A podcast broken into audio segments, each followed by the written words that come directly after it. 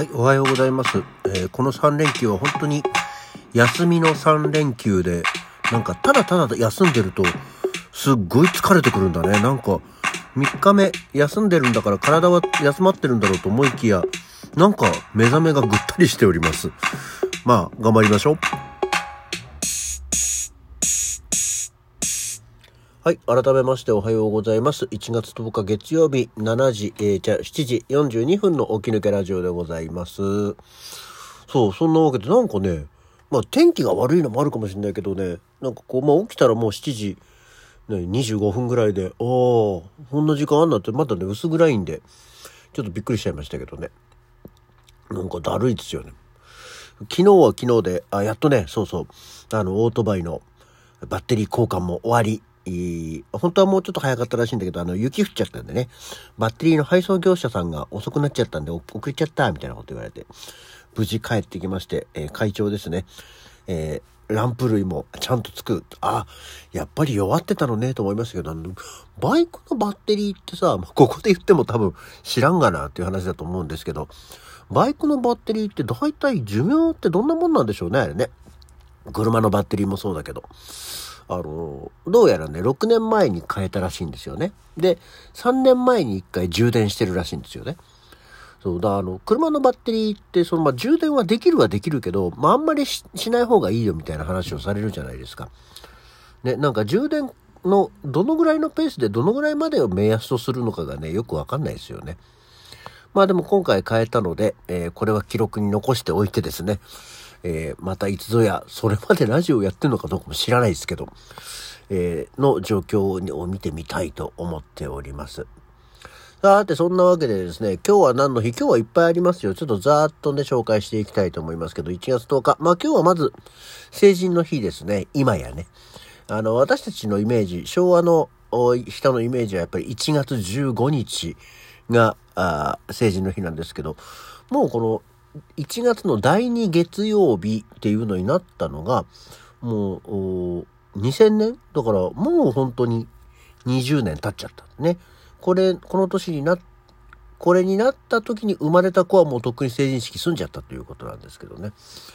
まあそれでもやっぱりまだ人生の半分以上は1月15日だったんで、なんかね、こうちょっとピンとこないよねって気がしておりますね。それと、まあ1月10日当然なので110番の日、うん、という、まあ日なんですけど、ここれがね、まあほら、その警視庁がまあ制定したんですけど、電話番号110番に、えーちなんでるんですけど、警察の日じゃないんだね、やっぱね。110番の日っていう、まあ適切な、えー利用を推進することが目的なんだそうですよ。あんま110番ってね、かけることないですけどね。ちゃんと覚えてるよね。それと、えー1月10日は、かんぴょうの日です。と、あとは合わせて、干物の、まあ合わせてっていうか、同じに、日の、干物の日。まあ、いわゆるこの、かんぴょうのかん、えー干物の、干すという字、線って、線にね、似てますよね。干すという字が、まあ、分解すると1と10っていうのに、分けられるからっていうことなんですね。まあ、干物はともかく、かんぴょう。皆さん、かんぴょう好きですか？あの、かんぴょうってさ、あんまりこう、知ってるけど馴染みのない食材だなと思ってて。かんぴょう巻きは好きで、子供の頃からかんぴょう巻きはすごく好きで食べるんですけどね。煮物には入れると言いつつも意外と煮物に入っていることがなくて、かんぴょうってその他どうやって食べるのかよく知らないんですよね。これも地域的なものがあるのかもしれないけれども。なんだっけ、群馬だっけ、かんぴょう王国なのは。あっちになるといろいろ食べ方もあるのかもしれませんけどね。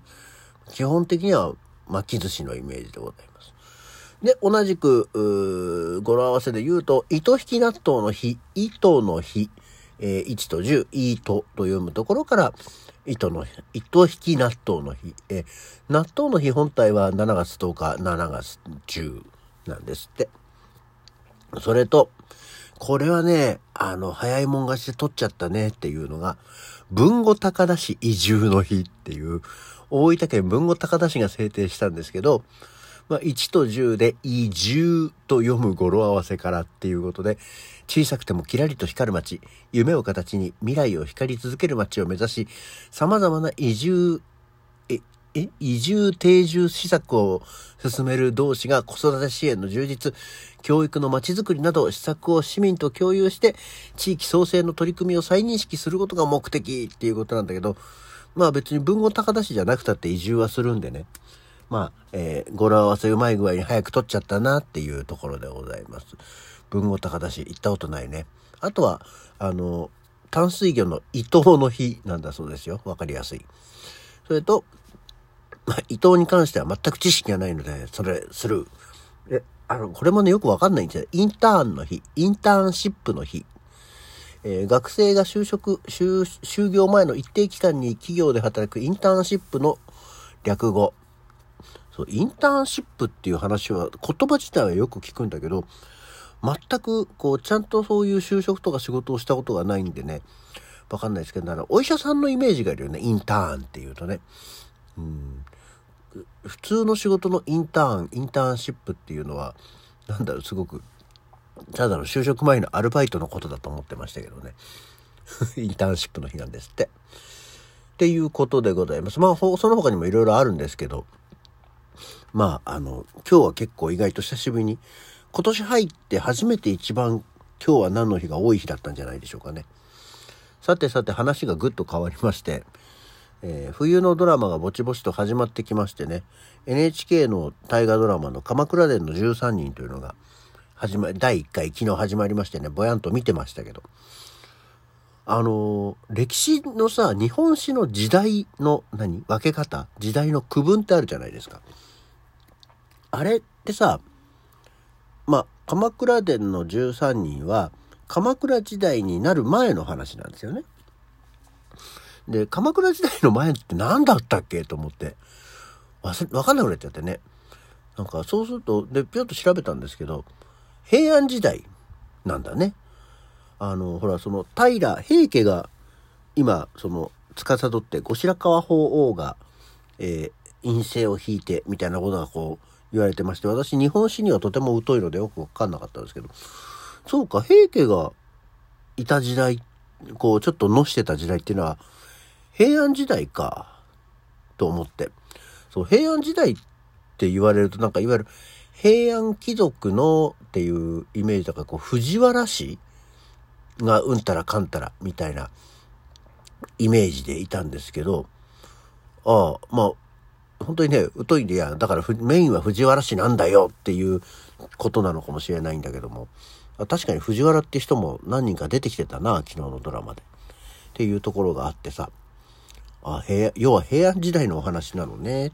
あ、蹴鞠とかしてたもんね、と思いながら。ふーん、と思って。で、その、平安時代の次、まあ、その、源氏が平家を滅ぼして鎌倉時代になっていくわけじゃないですか。で、この時代の区分ってね、あの、まあ、平安時代、鎌倉時代、で、その後は、なんだ、南北朝時代とこう、まあ、続いていって、うー、まあ、安土桃山だの、江戸時代だのっていうのはあるでしょ？で、まあ、江戸時代っていうのがあって、明治時代っていうのがあって、大正時代っていうのはあるんだけど、あの、自分たちが一般的に使ってない気がするんだけど、昭和時代とか平成時代って言うのかね。まあ多分これってその昭和にしても平成にしても自分自身がそこを生きてきちゃってるわけじゃないですか。自分が過ごしてきたところを時代ではくくれないからなのかなと思って。でもってことはですよ、平成生まれの人たちは、昭和時代って言うのかなって思ったんだよね。ほら、自分たちはその昭和生まれだから大正時代とまでは言うけれども、昭和時代って言わないじゃん？昭和生まれだからね。だから、平成生まれの人はもう、昭和っていうのは完全に過去の歴史上のことだから、昭和時代って言うのかな？って思ったんだよね。で、だから、まあ、やがて、まだ令和も3年 ?4 年？何年？もうわかんないんですけど、まだ令和生まれの人は、バブーとかうわーとかしか言わないんで、平成時代とは言わないでしょうけど、言ってくるんだろうかと思って、その歴史区分の言われ方っていうのがね、あの、気にはなりましたよね。平安時代のドラマを見ながら。うん、であとなんかね、こう、室町時代とかさ、南北朝時代とかってこう言うけど、